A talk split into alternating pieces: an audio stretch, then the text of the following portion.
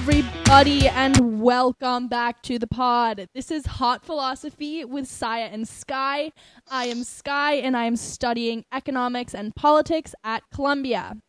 And I'm Saya, and I'm studying chemistry at UC San Diego. So, for any new listeners, Saya and I are middle school besties who both love philosophy and are questionably good at it. So this podcast tries to bring philosophy into the everyday and make it hot, make it exciting. You can listen to this on SoundCloud, my blog, hotphilosophy.org, or very exciting update, guys. It is now on Spotify. All right, we made it to the big leagues. We've already had a hundred listeners. Next stop, a million. We are on the path. Very exciting stuff before we get into our big philosophical topic for today, I want to know, Saya, how are you doing? Give me updates. School's rough. Uh, I'm sure you understand what I mean. Yes. One of my professors is requiring that we physically mail him our homework. What? Um, to his house. Yeah, I've been dealing crazy. with that, transcribing everything onto paper so I can mail it. But other than that, you finally paid off my loan in Animal Crossing. We got that second story.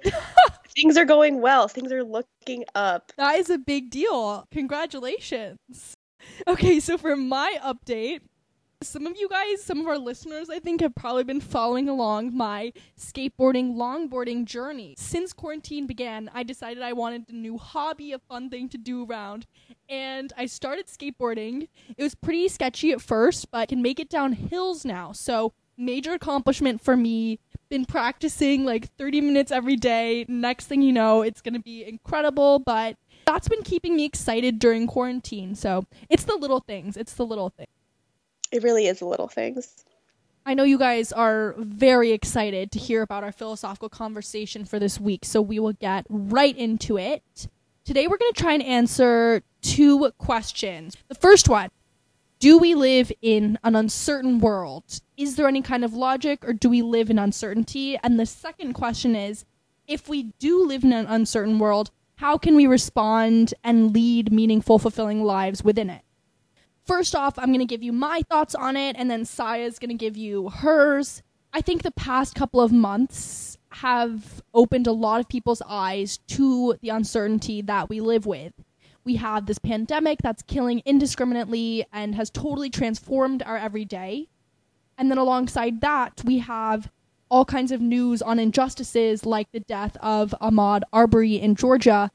And it seems like the world is not rational. There is no just system of punishment and reward, and this is really, really frustrating.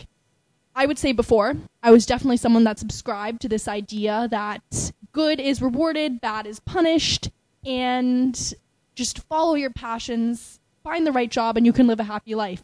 But that's really been thrown up into the air for me. Don't think I can agree with that anymore. Saya, I want to hear what you think. Do you think our world is unpredictable and uncertain, or is there some kind of logic to it?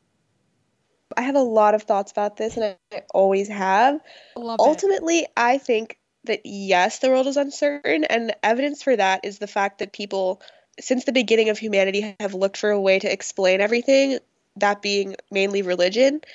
I personally have never believed that there is any divine path in this world or any divine right and wrong that governs things that people do, such as like karma. So the scientist in me has always felt that there things don't happen for a reason and that in hindsight it's easy to think that, but in reality it's a combination of random events and your own choices that lead your life to be whatever it ends up being.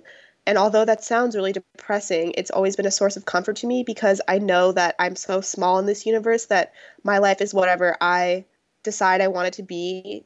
Even though that sounds counterintuitive, I think that because we're so small in the universe and because there's no divine logic that governs it, you can have faith knowing that your own decisions are ultimately what will lead you to happiness. I think you've raised some really important points, and I like that you've said that you look to the uncertainty as a positive thing, a thing that can actually make your life more meaningful. It's a common thing that people hate change, they hate surprises. I think it's easy to look at uncertainty as a bad thing. Love hearing a perspective that actually takes it the good way. Let's build on that. I want to bring in some philosophers. So I've been reading this book called The Path by Michael Puett. He's a professor at Harvard and he has this really popular undergraduate lecture series on Chinese philosophy, and he brought that to book form so that more people could read about it and learn from this. This one chapter really stood out to me on this topic on uncertainty. He brings in two Confucian philosophers that were existing at about the same time, 4th century BCE, in Warring States period China. We have Mozi and Mencius, and they bring us conflicting views on the matter. Mozi, we can think of very similar to America's Protestant beginnings. This idea that there is a heavenly deity that's telling us what's right and wrong, and society should be structured to realize those visions of right and wrong. You follow that, and you can live a fulfilling life. That's a lot of how America functions right now. You have your favorite self help Instagram accounts or books. Find your inner passion, live your truth, and you'll be happy. Mencius, on the other hand, he had seen some things, okay? He had this vision of founding a society built on Confucian values, and he had finally been given this ministerial appointment to help him do that. But he became little more than uh, a way to justify the king's own decisions and aggression. So he returned home defeated. From these experiences, he developed this worldview that our world is uncertain, unpredictable, and irrational.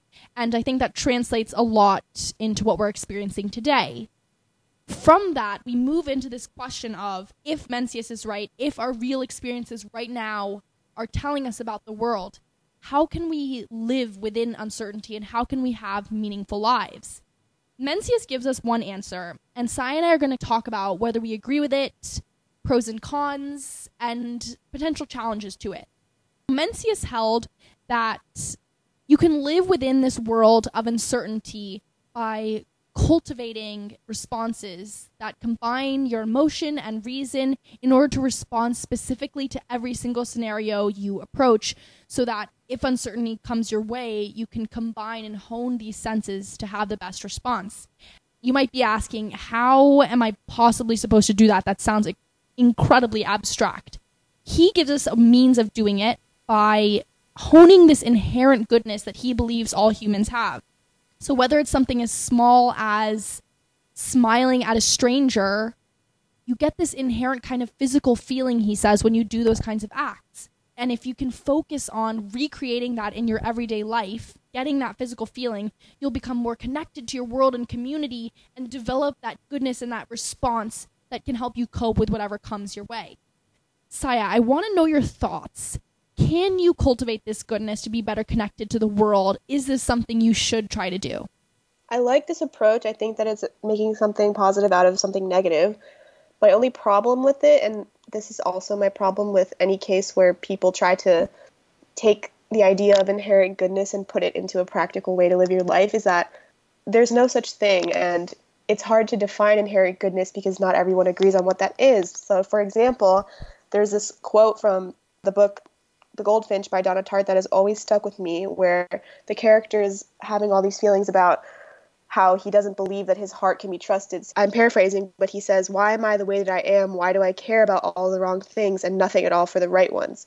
We can't make ourselves want what's good for us or what, want what's good for other people. We don't get to choose the people that we are. Every shrink, every career counselor, every Disney princess knows the answer to these questions. Be yourself, follow your heart.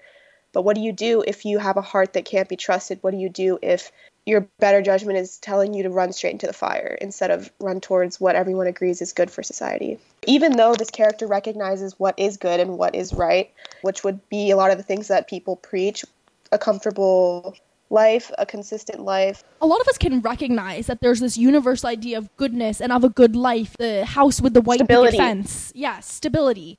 But even if we can recognize that such goodness exists potentially, do we all conform to it? Should we all conform to it? And how can we actually get ourselves to do that if it's just not what we believe in or desire?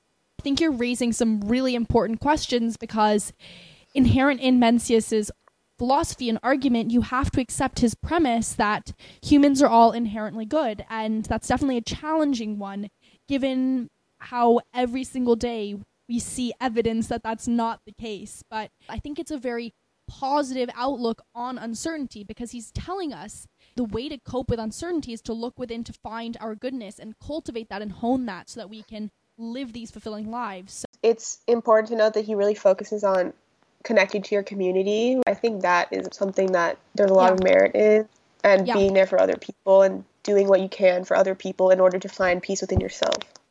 I think that's such a good point.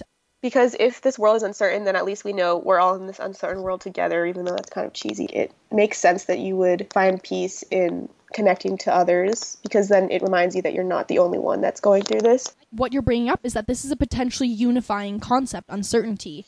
Whereas a lot of the 21st century is characterized by individualism and pursue that meaningful life for your own goals, for your own sake, and get ahead. And what Mencius reminds us of is we are united in this experience of uncertainty. And a way to respond is by being a part of that group and community and contributing so that you can collectively deal with that uncertainty. To summarize some of our ideas so far, it seems like you and I agree on the fact that we're living in this world of uncertainty, and that's just a reality we have to accept if we're going to lead meaningful lives.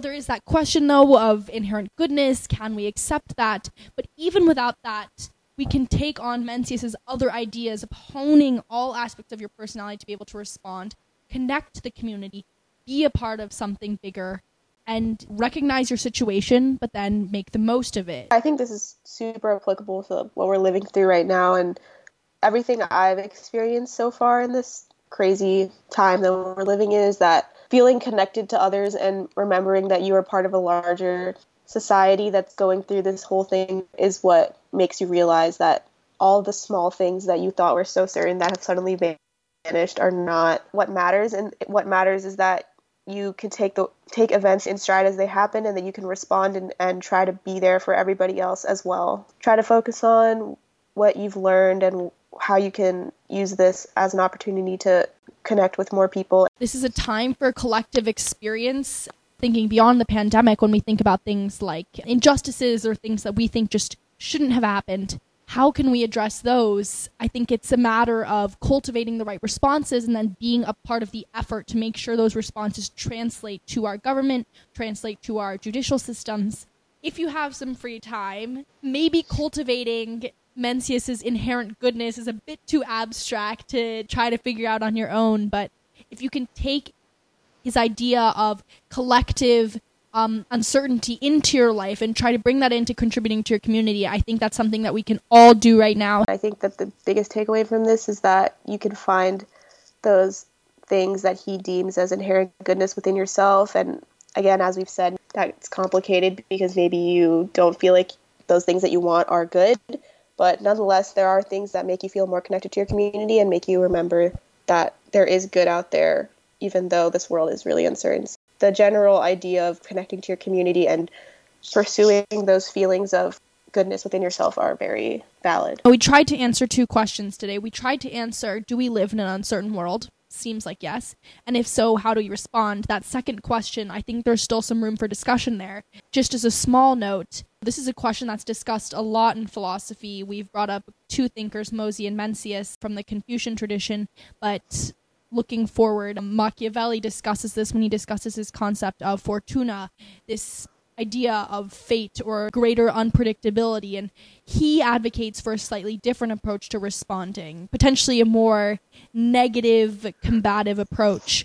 This is an idea that philosophers have grappled with forever, and I think right now we're living in another opportunity to explore this question. There's definitely still room for discussion, but I think we've come to some pretty interesting ideas. Thank you guys. Thank you for listening to our second episode. This has been Hot Philosophy. Saya, any parting words? If you have any ideas for what else we should talk about, please let us know. We love hearing from our fans. love you guys. As always, if you have comments, questions, feel free to comment, reach out, and check us out at hotphilosophy.org. And we will see you on our next episode. Bye, guys. Bye.